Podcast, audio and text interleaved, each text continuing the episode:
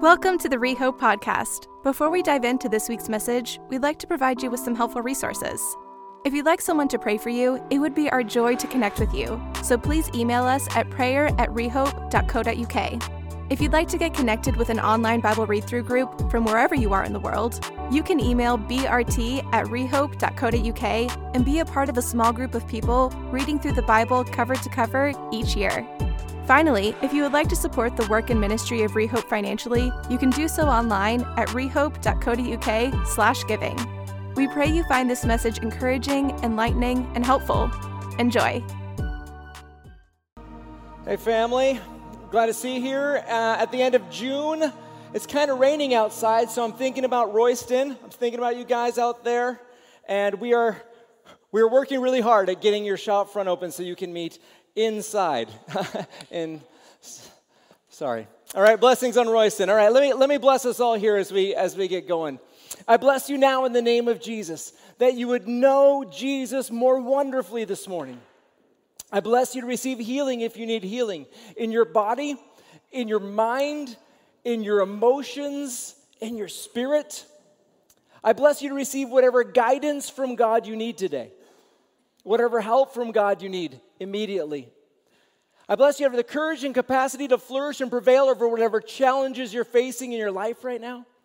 And I bless you to feel hope and joy and love and peace and freedom in Jesus' name. May it be. All right, family, today we are wrapping up our short four week season entitled Equipped to Bring freedom. Now, if you're new here or visiting, we're talking about the thing that you're not supposed to talk about at church. We've been talking about some stuff that nobody seems to talk about, but it's really important. We've been talking about Satan and how Satan is real. We have been talking about demons and how demons are real. They're as real as the Bible is itself.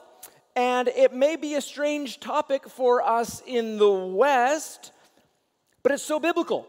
And it's so central to Jesus' ministry. It's so central to the apostles' ministry. It's so central in the Bible. It's, it's part of the Bible all the way through to the very, very end of Revelation. You, you see it mentioned several times, like chapter 9 of Revelation, chapter 16 of Revelation, chapter 18 of Revelation, and all the way to the end of Judgment Day. That this is a reality. This is a reality that we are in. And so, in this season and this series, I've been trying to get you uh, to spot what nobody sees anymore, what nobody really wants to see anymore. Uh, I want to give you fresh eyes so that you can spot when a demon might be harassing someone or oppressing someone in, in one way or another. I want to equip you to how to see it. I want you to be equipped in how to stop it, how to cast out that demon in Jesus' name. And we've talked about how not everything is a demon. But if there happens to be a demon harassing someone, nothing but setting them free in the name of Jesus will help them. You, you can't counsel out a demon. You, you, you got to set them free. And, and that's what we can do as Jesus' people. All of us can do that uh, as people of Jesus. So we've talked about how to do that. We last week we looked at the one-step example uh, as, as as common with Jesus. Now sometimes it take, took Jesus a little bit of time, like the story of Legion in the Bible, but, but the one step method, and we, we saw Paul in, in Acts chapter 16, he looks at this woman who has a demon and he says, I command you in the name of Jesus Christ to come out of her. And the demon left immediately. That's the one step method. Uh, love that. Uh, we talked, though, last week about potentially six steps, about kind of slowing it down a little bit for the sake of kindness, for the sake of effectiveness and, and freedom. So we had the six step method, which we looked at last week. And the, the thinking behind that, the analogy behind that was you get rid of the rubbish and then you get rid of the rats. We can get rid of the rats maybe with some extra work without getting rid of the rubbish, but they're going to want to just come right back because there's rubbish. And so let's, let's do a long term favor here uh, clear out the rubbish and then uh, get rid of the rats. That's why the, the six step process there. Last week, we talked about the five most common ways that demons might get in, and you know, like rubbish stuff that, that would draw them. Five most common ways. And basically, uh, we talked about how repenting and forgiving and choosing to follow Jesus in godliness and holiness, that's the path of kind of clearing out the, the rubbish and getting back right on track with God, clearing things out. And, and then after clearing things out and repenting and re- forgiving and, and returning to holiness, uh, then seeing those demons leave in the name of Jesus by, by getting them, them cast out. Uh, this reflects a lot of Jesus' teaching.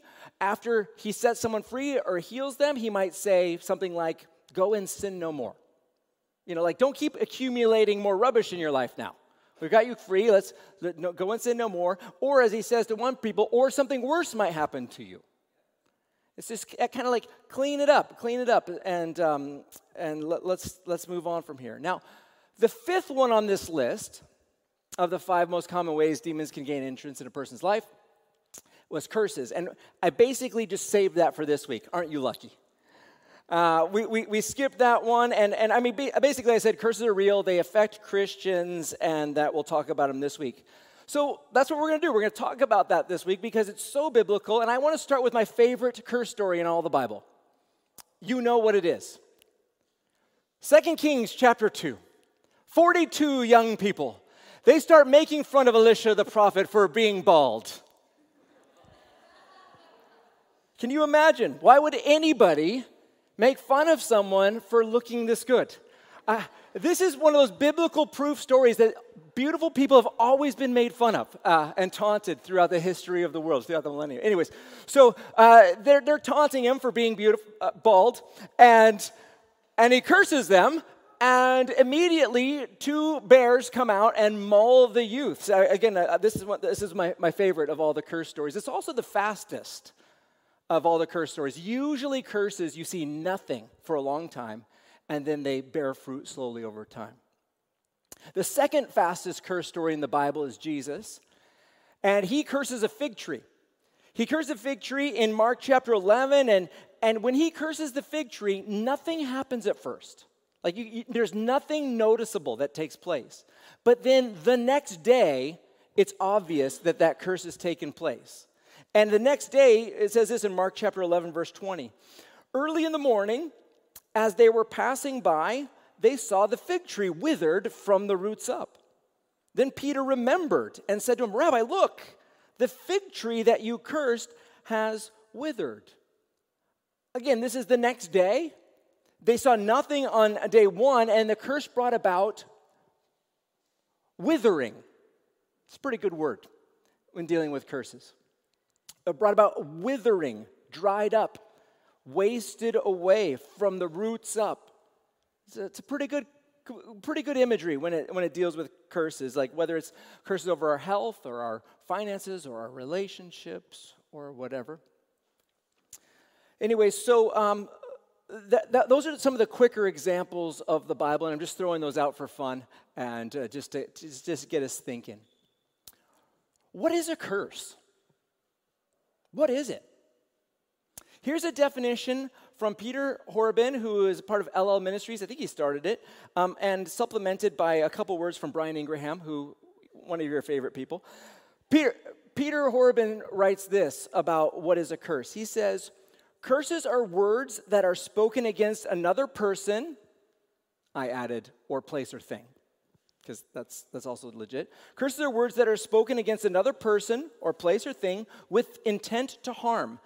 The words in themselves have no authority to hurt anyone, they're just words. It's the spiritual power behind the words that enables the terms of the curse to be fulfilled. And that's really key. That's, di- that's the difference between just saying something and saying something that has prolonged, real, genuine impact. It's been empowered by something spiritual. In the Bible, sometimes, rarely, but sometimes it's angels, especially if, if the curse comes about because of people's rebellion against God and breaking his commandments. Usually, usually, usually, it's, it's demonic stuff. But again, it's not just words, it's empowered words where, where the enemy has gotten in there usually. The Bible's pretty clear about this. There's so many examples. Curses are real, they're powerful, they are devastating. And if I could give you my top tip on this, don't curse people. Don't do it. Don't do it. Here's, here's some of the stuff that the Bible says in the New Testament about, about believers cursing. It says in, in Romans chapter 12 Bless those who persecute you, bless and do not curse. It might work, it might be powerful. Don't be tempted to go that way, don't do it. Even if they're punks, even if they're persecuting you, don't do it. Don't do it. James 3 says, With the tongue we bless our Lord and Father, and with it we curse people who are made in God's likeness. Blessings, blessing and cursing come out of the same mouth. My brothers and sisters, th- these things should not be this way. So, my, my, my directive is as we talk about this, don't get any ideas for you. This is not about what you are to do, this is about how to help you set other people free. That's why we're talking about this stuff, okay? Now, full disclosure in the New Testament, Jesus drops a curse on a fig tree, and Peter and Paul drop curses on people. Uh, Paul drops curse, a curse on, in Galatians chapter 1, on people who would bring even angels or people who would bring any other gospel than he brought about Jesus. Peter, 2 Peter chapter 2, Peter uh, places a curse on false teachers. False teachers. Those are some examples. It's real. This isn't just an Old Testament thing. This is a new covenant thing, a New Testament thing. But generally speaking, please don't curse. That's not what we're supposed to be doing, okay? Now, one last comment. I'm going somewhere with this, by the way. I'm not just dropping um, party bombs over, over, us, over us all the time. I'm heading towards a specific story. But one last thing that I want to say to set us up for this story, kind of a, laying the foundations for this, is that as Western Christians, we are the most spiritually naive and spiritually disconnected people in the history of the world by far. And so, because we haven't thought about this much, we, we ask certain questions, and I've heard a lot of questions about this kind of stuff. And most people want to know is if they can be cursed or if they're immune. Can I be cursed or am I immune? And to that, I have two Bible responses. And the answer is, is yes, but I have two Bible responses to that. The first one, can I be cursed? You are. I am. You can see it. If you look at my face, you can see I've got this white here. I wasn't born with this. I am blessed with this. But it is, it is, I'm aging. Uh, there, there is a death curse that has come upon my blood relatives, my blood ancestors. Genesis chapter 2 and Genesis chapter 3. My ancestors were told not to eat of the tree or in the middle of the garden, or they will die, and they ate of it. And now there is a curse over all of their descendants. I am one of them, so are you. And that it's going to last all the way until Revelation chapter 22, verse 3, where it says there will no longer be any curse. This is in the new heavens and the new earth. So if you're asking, can I be? Well, yes, obviously, look at my face. We, we can be. If you are a woman and you, and you have given birth, then you can testify that as a Christian, Genesis chapter 3, the, the pain of childbearing, as a Christian, you might experience pain in childbirth. Like, like just even though you're a Christian. There is a Genesis 3 curse there, and that is a part of just this reality. It's a multi generational curse. So, can, can, can we be? We might complain and say, but what about Jesus? What about Jesus? And Jesus died on the cross, and so we should be free of any curses. And I'm like, I would love that right? I would love that, but the reality is there's still obvious things that, that linger. Um, so that, that's one thing. Can I be? Yes. The other thing that has been coming up to me, and, and again, I lo- I've loved this church, this series, uh, all, all series. I always love this church. But I'm getting so many uh, very intelligent, great um, responses uh, as people are thinking about this topic. And one of the, one of the ones that have, has come several times now is people have given me this verse from, from Galatians chapter 3. I said, see, Brian, we, we, we can't be cursed. And, and that verse says this in Galatians 3.13. Christ redeemed us from the curse of the law by becoming a curse for us, because it is written, Cursed is everyone who is hung on a tree. I love it. We are freed from one curse, the curse of the law, but we're not freed from every curse. And you might be able to try and make a theology out of it, but it's, it's the same as when it comes to health. Think of this Jesus says this in, in Matthew chapter 8. He says, When evening came, they brought to him many who were demon possessed. He drove out the spirits with a word and healed all who were sick so that what was spoken through the prophet Isaiah might be fulfilled. He himself took our weaknesses and carried our diseases. Jesus took our weaknesses, he took our diseases, but we can still get sick. I, I, I, don't know if you noticed. We can, we can still get sick, and what we're told to do when we get sick is, you know, confess our sins to one another and pray for each other so you can be healed, or go to the elders and they will anoint you with oil, James chapter 5, and you will be healed. We're told to bring these things to Jesus for healing. You might get sick, but you go to Jesus for that response. It's the same with curses. You know, you, you might be impacted. I wish we weren't. I wish we didn't get sick. I wish we didn't have to deal with curses, but we're, we're, we go to Jesus uh, to see curses broken in Jesus' name. Okay, so that's all the background. That's all free. That's all free. I want to get to this story here, um, but we're set up now with curses are real. Uh, Jesus, Peter, Paul utter them in the New Testament. Anyone can be under a curse. Everyone is. The New Testament joy is not that we are immune, but that we can be free. And the whole point of this series that we can set other people free that you can set other people free. Okay. I want to look at a story, a curse story, a helpful one, and it's, it's in uh, the book of Second Samuel. And it's connected to King David. He's David at this time. And the curse is found in Second Samuel chapter 12. Now, the, the Bible says this in Proverbs, Proverbs chapter 26. It says, An undeserved curse goes nowhere. And, and that means that if, if you're cursed and it, and it doesn't have any, if it's undeserved, if it's undeserved, it won't land, it won't stick to you.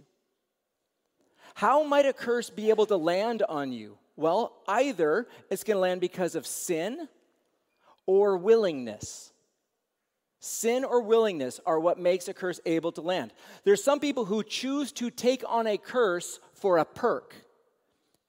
Think the Little Mermaid, right? The Little Mermaid, you know, like, Eric, ooh, I'll take every curse. You know, that, that sort of a thing, sort of, sort of vibe there. But people will take on curses for, for a perk willingly. So either sin or willingness. In David's case here, this, the, the curse is going to land on him because of sin. In chapter 11 of 2 Samuel, uh, David starts breaking 10 commandments left and right. First of all, he starts coveting his neighbor's wife, and that is a breaking of the, one of the 10 commandments. And then he commits adultery with her, and that's breaking another one of the Ten Commandments. And then he has her husband, Uriah, murdered, killed by the Ammonites, and thus breaking another one of the Ten Commandments. So he has broken three of the Ten Commandments there in chapter 11. And then in chapter 12, Nathan the prophet is going to come and he's going to drop some curses on David. And as you're going to see, those curses aren't just thrown out there, they're put right on top of the sin. They're connected exactly to the breaking of the Ten Commandments, the, the, those sins there. That they're, they're connected there. So, anyways, Nathan comes out and he, and he is in chapter 12 and he starts dropping these curses on, on David. And we read this in 2 Samuel 12 9. Uh, Nathan says, Why then have you despised the Lord's command, broken, broken one of the Ten Commandments, by doing what I consider evil? You struck down Uriah the Hittite with a sword and you took his wife as your own wife. You murdered him with the Ammonite's sword. Now, therefore, the sword, here's the curse, will never leave your house because you despised me and took the wife of Uriah the Hittite to be your own wife. So the first curse here is because he murdered Uriah, and so he's cursed with now the sword never leaving his house from generation to ge- generation, like a multi generation murder, murder curse. Now, you don't see anything happening that next day, but over the years, you see the sword um, impacting his house. His, his third born, Absalom, murders the oldest son, Amnon. And then Joab, the commander of the army, murders his own his, his third born son, Absalom. You have this, this, this bloodshed starting in the next generation and it continuing down through the generations. There's a curse here, a murder curse that goes down through the generations connected to sin. But not just that curse that happens. The curse goes on, and, and it says this in verse 11 This is what the Lord says I'm going to bring disaster on you from your own family. I will take your wives and give them to another before your very eyes. He will sleep with them in broad daylight. You acted in secret, but I will do this before all Israel in broad daylight. So his, his, his, his family now is, is cursed with some sort of adultery curse, some sort of like um, sexual sin curse. And again, nothing happens right away, but then you start looking at the next generation, it gets really messed up really quickly. And, and you have his son Absalom and concubine. Well, I don't want to talk about it. Anyways, the cursings are real. And although they don't, they're spoken and they land over time. And what you see with David is a withering of his family in only those areas. Eh, the rest, he's still king and he's still celebrated from generation to generation as, as the great King David, this man after God's own heart. It wasn't like all that gets taken away from him or whatever, but there is a very specific curse connected to a sin that lands in multi generation. And this is in the Old Testament where you can't break curses. Praise God, we have Jesus in the New Testament, where we can see curses broken uh, from generation to generation. Now, I've, I've heard from some of you, and I, and I love this as you're chewing on the Bible. Uh, actually, from many, many of you, from many locations, actually. Some of you have pointed out that, that God has put a limit on how long curses can be passed down to the third and fourth generation. And, you know, the Bible says, you know, to the third and fourth generation. Um, actually, that's talking about God's discipline of people going down to the third and fourth generation. That is different than a curse. The curse examples in the Bible go from generation to generation to generation until they're broken. Uh, like example, um, David here from generation to generation. Uh, Genesis chapter 2, Genesis chapter 3. Uh, we are still impacted to this generation. Example, Deuteronomy chapter 29 and 30, where Moses lays out a blessings and cursings for the people. And a thousand years later, they're still being impacted by the curses connected to that, that moment. Uh, again, the Amalekites, uh, Moses curses the Amalekites from every generation. That was right before they go to Mount Sinai. Uh, the curses go on for forever and ever. When God disciplines, He limits His discipline to the third and fourth generation. But the curses can go on, they're, they're a different category and they're, they're just a different thing. Okay, just, just for clarity. But I love that we're thinking. I love we're talking about this stuff. Here we go five main ways that you might come under a curse. Number one, a curse from God connected to sin and rebellion. You know, that was like Exodus 29 or Deuteronomy 29 and 30 or whatever. Secondly, a curse spoken in anger, usually naive to the spiritual reality. Somebody who doesn't know what they're doing, they just speak something out and it, it sticks because maybe there's sin there and it, and it grabs on. They don't know what they're doing, but they throw that out there a curse spoken by someone who knows what they are doing. And this is usually, you know, kind of witchcraft, blood. Blood is usually a part of that. Um, we, we have to clean stuff up around here all the time with that. Uh, but yeah, a curse spoken by someone who knows what they're doing.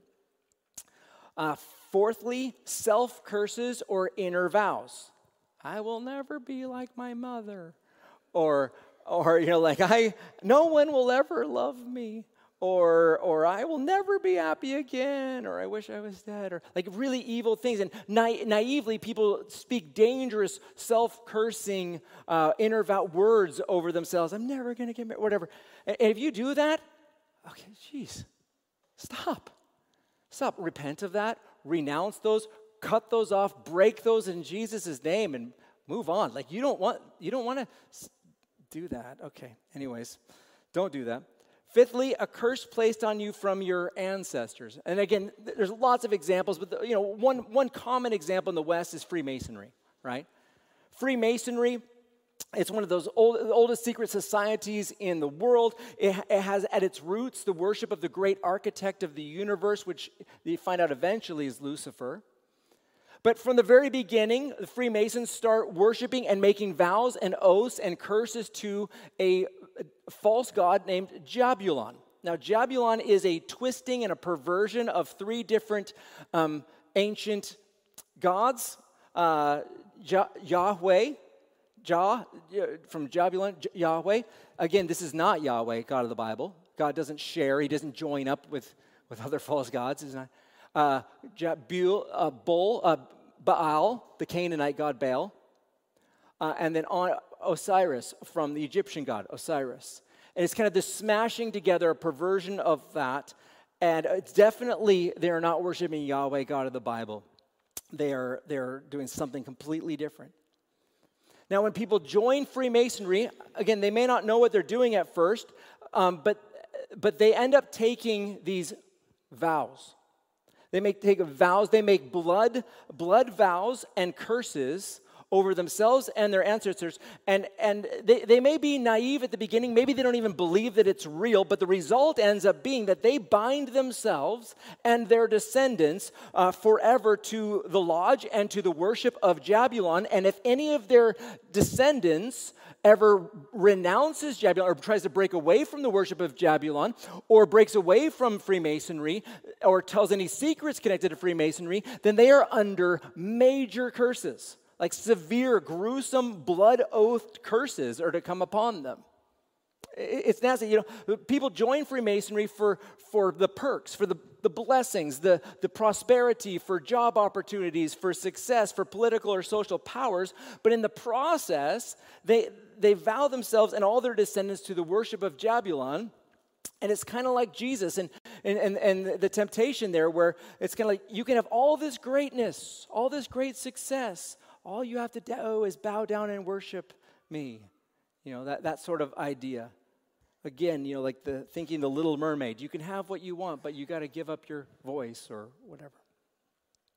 So again, there's, there's lots of health issues. If I'm praying for someone and any of these things kind of pop up, I'm not saying that they are, have a Freemasonry in their background, but I'm going to ask them the question because it's so common. Allergies, uh, allergies, asthma, heart issues, digestive issues, barrenness issues, fibromyalgia, IBS, any sickness where the body's attacking itself, autoimmune diseases, eczema, death wishes. I wish, you know, I wish I was dead or whatever. Those kind of things to me flag up a potential. Again, people have that and they're not. This is not under that kind of curse, but I'm at least going to ask or have them ask their own families. The, the bad news about curses like this these blood oath curses from our ancestors, they're, they're real and they're brutal. They're, they're brutal. But the good news is that we can see people set free from them in the name of Jesus. You can help people be set free from them in the name of Jesus. And you can break those curses in Jesus' name, and you can send out, cast out in the name of Jesus those demons that are empowering and enforcing the terms of the curse in people's lives. It sounds weird. But it's amazing what we can do in the authorized authority that we have in Jesus. Freemasonry is awful, but there's other societies that are that are connected to in one way or another to Freemasonry. The Shriners, which is an Islamic version. Order of the Eastern Star, it's for women. My great grandmother was in that one. Uh, Independent Order of Odd Fellows, the International Order of Job's Daughters, the International Order of Rainbow Girls, the Daughters of the Eastern Star, the Knights of Columbus, the Illuminati, Mormonism. Joseph Smith was a Freemason, and so much of the uh, design and, uh, and, and ceremonies in, in Mormonism are straight out of Freemasonry. And also, uh, not to wind up people like I did last week, but the, um, the Orange Order, the Loyal Order of of orange. And, and now, when I mentioned this last week, people kind of went, no. So you went and looked it up, right? You went and looked it up because I know this is a big deal. And, and, and, you looked up Orange Order. You didn't just like, oh, I'm, I'm discounting this. You went and looked it up, and what you discovered was that the Orange Order was founded on the 21st of September, 1795, by three Freemasons by James Wilson, Dan Winter, James Sloan, dedicated Freemasons, and they designed the Orange Order exactly like Freemasonry. The same leadership structures, the same words for their, their leaders. They, they designed it with um, the same curses. They, they brought, they just copied and pasted curses out. Now, not all the same ceremonies, but some overlapping ceremonies, blindfolding stuff and blood cursed oaths, stuff like that. They're bringing it right across at different levels, at different stages, right? Now, it's not to Jahbulon. It's not to the, this false God. It, I, I, as far as I know, I think it genuinely is to the God of the Bible. But just because something is done in the name of the God of the Bible doesn't mean it's the right thing. Especially when you're dropping severe blood oath curses, Mason curses on your, on your, your ancestors and all that kind of stuff. There's a, there's a darkness there. But, but, I, but I'm sure that you did your homework if you were like, what the crazy, uh, last week when I talked about that. Um, it's, uh, Orange Order is not Freemasonry, but they're connected societies, same, similar origins, a lot of connection there. Just, just putting out there. All right. I'm sure that there's a there's there's hate mail coming, but I'm going to be out of town, so it's okay. Uh, now, the homework that I gave you last week uh, was to explore your background and potential curse stories in your in your family, any and every kind of curse story, demon god worship in your, your family's past. Because what we want to do here in the church is we want to help people go from here and potentially impacted to free and no longer impacted. We want to help people be free. So we wanted you to investigate your story so that so that you can start going for prayer and prayer ministry, either on Sundays or ideally longer periods of time in, in the middle of the week. As you've done that, I do encourage you to go for prayer set up appointments. Um, I'm going to linger tonight after the evening service and, and do some stuff connected to uh, curse breaking, connected to Freemasonry specifically. I'll probably be around for a while. I'll just see, we'll see how that goes. But if you're sitting here thinking, okay, Brian's about to go out of town, I really want him to pray for me, uh, dude, look around. There's a whole room of people who can do this. But I'll probably be around for a while afterwards. You might have to be patient because I'm going to really focus on Freemasonry at first. All right, so that's coming up. But what I want you to know before we wrap up this series is how can you break a curse? Not just me. How can you do this? And here it is. You reset your heart with childlike faith being anchored in your authorized authority in Jesus. I said this before, but if you have no faith or low faith, then you're probably going to have no results or low results. Uh, this is what we were told. If you know that you have, if you know it, if you know you have authorized authority in Jesus, if you know you have the powerful name of Jesus behind you, then the demons know that you know. But if you don't know, then they know you don't know, you know, right? So that's where you got to make sure that you know that you're standing and, and, you're speaking in the name of Jesus and be set there for, for impact. Secondly, you invite the Holy Spirit. You invite the Holy Spirit to lead you in this time, to bring revelation of what's needed to be done, and the Holy Spirit to minister to them. Thirdly, you have them confess the sins of themselves or their ancestors that opened up the door for the curses to land, or the willingness to do that. Uh, renounce the curse, number four, five, whatever, five. Renounce the curse and any connected blessing. Oh, I think I might have missed stuff. Did I miss stuff? I missed three. Declare their allegiance to Jesus and starting over. No, you're seeing it right there. Invite the Holy Spirit, declare their allegiance to Jesus and Jesus alone, have them confess their sins, have them renounce the curse, have them cancel the curse in Jesus' name, have them reject any demonic enforcers of the curse. This is just clearing out the rats or rubbish, clearing out the rubbish. And then you cast out the demons in the name of Jesus. And this might take a while. Uh, sometimes I'm seeing it, it maybe takes 15, 20 minutes. Get out in the name of Jesus and, and, and all of that but it's worth it.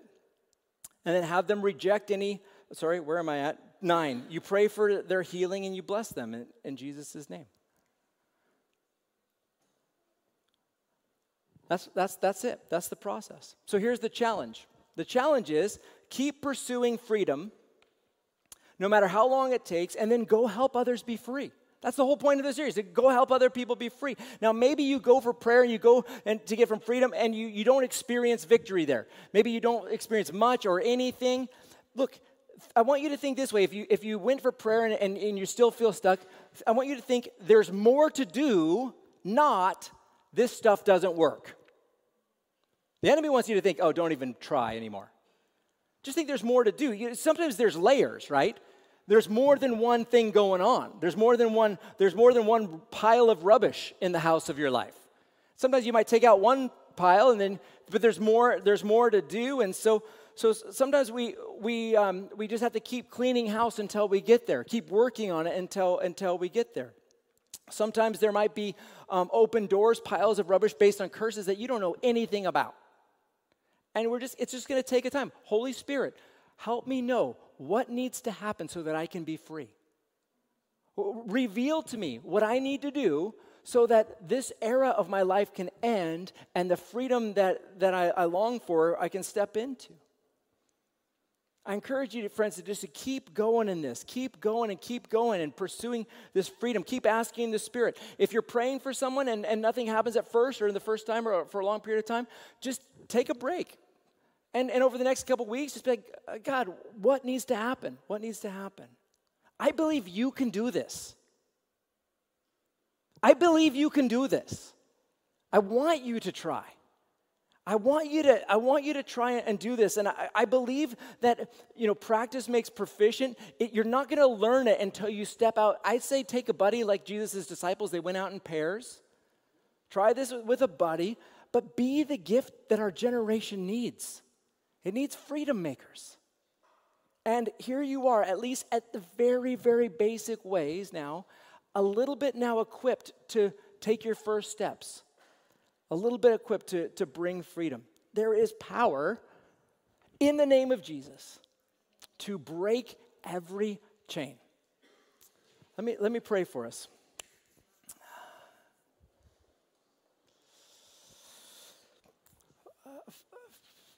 Father, I ask for an extraordinary new wave of boldness and audacity over our church I, I ask for fresh eyes to see and a compassion for others that moves us out of our awkward restraint. Let, let the p- compassion of Jesus propel us to help. I just pray for a, a, a, generosity of boldness and a generosity of compassion over our church. And then as we take these steps, God, be so clear with your spirit leading us, guiding us, nudging us, directing us. I know that you want to see people free in our generation. Here we are. Send us. Send us. Yeah. Lead us clearly in Jesus' name. Amen.